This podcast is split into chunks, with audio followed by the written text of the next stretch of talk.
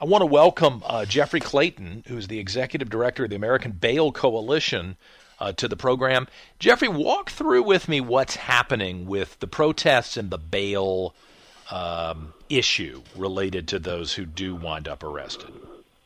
Absolutely, and thanks for having me on. Of course. Uh, generally, what we've seen, uh, and I'll use Minneapolis as an example, is that uh, most folks who are arrested are not being required to post bail. Uh, in the first week, 98.6% of people arrested, uh, and it was only 170 people, if you can believe it, uh, were mm. released. Uh, now, what's happened as a result of all the rioting is that these community bail funds have raised uh, significant dollars, probably upwards of $100 million uh, to, to now post bail for uh, the protesters and pretty much anybody else who's going to have bail assigned to them.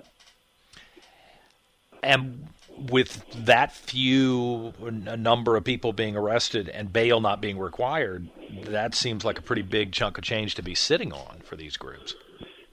It was, and I think it proved sort of the whole thing in the bail reform debate that there's not a bunch of poor people in jail that can't get out on low level bonds that need to be posted. Mm-hmm. And that's what these bail funds have found out. And, you know, at least in the case of the Minnesota bail fund, you know, they went from posting bails of a thousand or under to, you know, we think, and we have pretty good credible evidence that they posted a bond for a guy who took um, pot shots at police.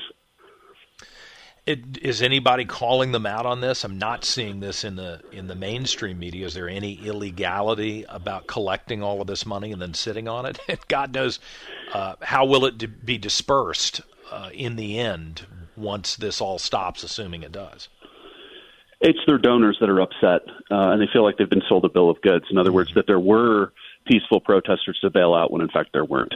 There were only in the first week in, in Minnesota, for example, five bails, or uh, yeah, there were five bails of less than a hundred dollars out of a total of ten bails, and so wow. it just wasn't there. And so I think that's the big concern is that they've the purpose for which they sold the need just isn't there, and they can't. You know, what else are they going to use the money for? They can't really use it for anything else. So in my view, they should they should give some of it back.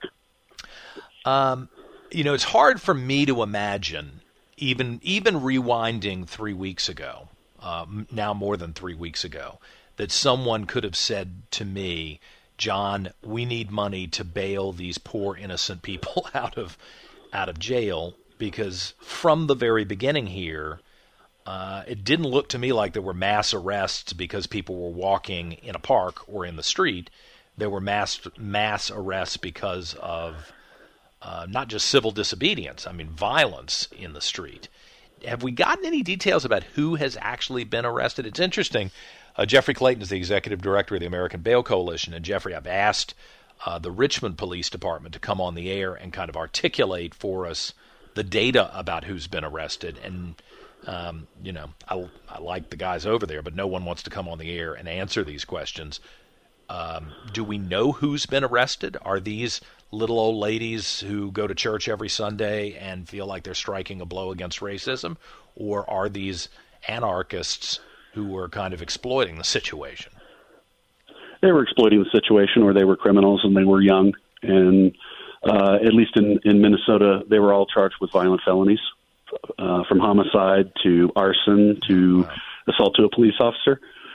So the ones that are, were arrested and you know treated harshly actually did something. Mm-hmm. We can't find you know a single case of a nonviolent protester that had to pay. You know, that was one arrested hardly in low numbers in the first place, but then had to mm-hmm. really post any bail above a hundred dollars. Yeah, gosh, I just don't see why anybody would want to bail out someone who looted a Target store or set a business on fire.